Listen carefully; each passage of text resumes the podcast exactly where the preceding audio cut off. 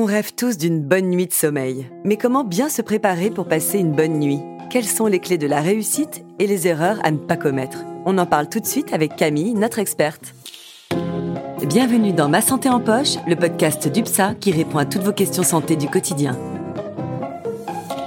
Bonjour Camille, comment vas-tu? Bonjour Sandra, je vais bien, merci. Tant mieux parce qu'aujourd'hui, tu dois nous parler sommeil et surtout nous donner tes conseils pour bien préparer sa nuit. Eh oui, bien dormir, ça s'apprend. Alors dis-nous tout. Quelles sont les clés pour une bonne nuit de sommeil? Eh bien, tout d'abord, nous avons besoin d'une routine. Dans d'autres épisodes, nous avons vu que notre corps est soumis à des cycles. Il est donc muni d'une horloge biologique qui aime la régularité. Je ne peux que vous conseiller d'écouter notre épisode sur l'horloge biologique pour mieux appréhender le sujet. oui, et notre horloge biologique a du mal à s'adapter au changement parce qu'elle est conçue de sorte que nous soyons actifs le jour et en veille la nuit. Elle est programmée ainsi. C'est donc à nous de nous organiser, de prévoir, d'anticiper nos rythmes pour nous synchroniser à elle et non l'inverse. Tu as des conseils concrets pour organiser nos journées? J'y viens. Tout d'abord, l'alimentation. Il est important de ne pas négliger la qualité de notre alimentation. Premièrement, il faut consommer des aliments riches en tryptophane, un acide aminé qui permet la fabrication de la sérotonine et donc facilite l'endormissement. On intègre donc à son repas du soir des œufs, des produits laitiers, de la viande, mais on peut également en trouver dans les noix, les légumes secs ou les céréales comme l'avoine, le quinoa, etc. Eh bien, ça me donne des idées pour mes prochains repas.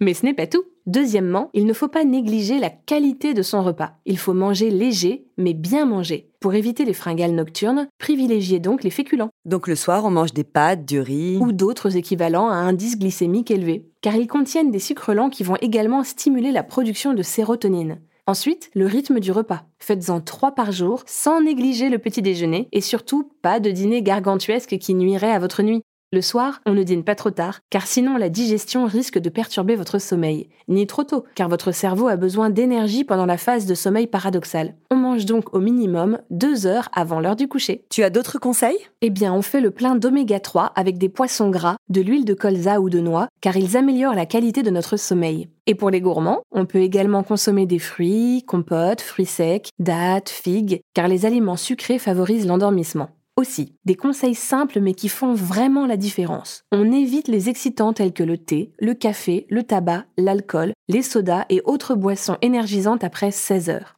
Et un dernier conseil, il ne faut pas hésiter à consulter un diététicien pour s'assurer du bon équilibre de son alimentation. Il faut donc avoir une bonne hygiène alimentaire pour contribuer à la qualité de notre sommeil. J'imagine que ton prochain conseil concerne le sport. Eh oui, bien vu. Je le répète souvent, mais une pratique sportive régulière est bénéfique à tous les niveaux, et notamment pour le sommeil. Cela peut tout simplement passer par la marche ou le vélo pour se rendre au travail. C'est primordial, et cela améliorera énormément l'endormissement. D'une manière globale, ne retenez qu'un chiffre, c'est 30 minutes d'exercice physique minimum par jour. Et à n'importe quel moment de la journée? Non, effectivement, tu fais bien de soulever ce point. Faire du sport le soir peut retarder l'endormissement. Donc mieux vaut privilégier une séance le matin ou dans la journée, voire dans la soirée, mais au moins 3 heures avant le coucher. Bon, maintenant que nous avons vu l'alimentation et le sport, que faut-il encore ajouter à notre routine? Eh bien, je te propose que nous voyions comment optimiser l'environnement du sommeil pour passer une bonne nuit. Notre environnement, c'est-à-dire? Par environnement, j'entends toutes les activités précédant le sommeil. Et j'ai un conseil primordial à faire passer à nos chers auditeurs. Limiter son temps passé sur les écrans chaque jour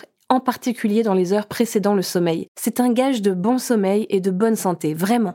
En effet, la pollution visuelle est devenue un réel enjeu de santé publique, particulièrement chez les jeunes. D'après une étude de janvier 2020, près d'un jeune francilien sur cinq est insomniaque chronique, et près de 10% des jeunes adultes prennent des somnifères. Ce constat est alarmant, et le principal responsable, c'est la surconsommation des écrans. Ah oui, effectivement, c'est alarmant. C'est à cause de la lumière bleue, n'est-ce pas? Oui, des études ont démontré que la lumière bleue perturbe notre rythme circadien, car elle empêche notre cerveau de libérer la mélatonine, l'hormone qui agit contre les troubles du sommeil. Donc pas d'écran le soir, surtout chez les jeunes et encore moins chez les enfants. Et à part les écrans, il y a d'autres choses à faire ou à proscrire avant de se coucher? Eh bien, il est important de créer un environnement calme et apaisant dans la chambre à coucher. Pièce aérée chaque jour, si possible bien isolée, calme, une température autour de 18-20 degrés et une bonne literie. Le confort est très important. Oui, c'est vrai, rien de tel qu'un bon oreiller pour nous faire sombrer en quelques minutes. Exactement, Sandra. Et troisièmement, instaurez votre rituel du sommeil. À noter que ce dernier est primordial chez l'enfant. Si votre enfant a du mal à se mettre au lit, commencez par là. Bisous du soir, doudou, lecture d'une histoire. Et pour vous-même, tisane, lecture, technique de relaxation, etc.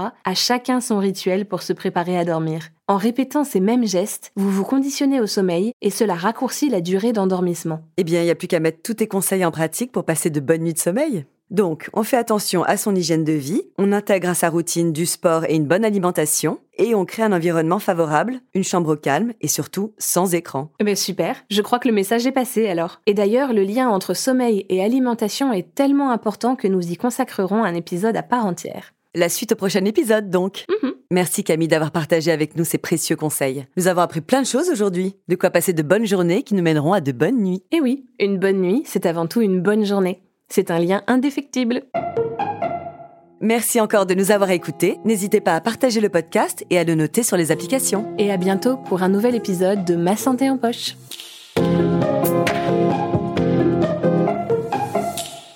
Ah, UPSA.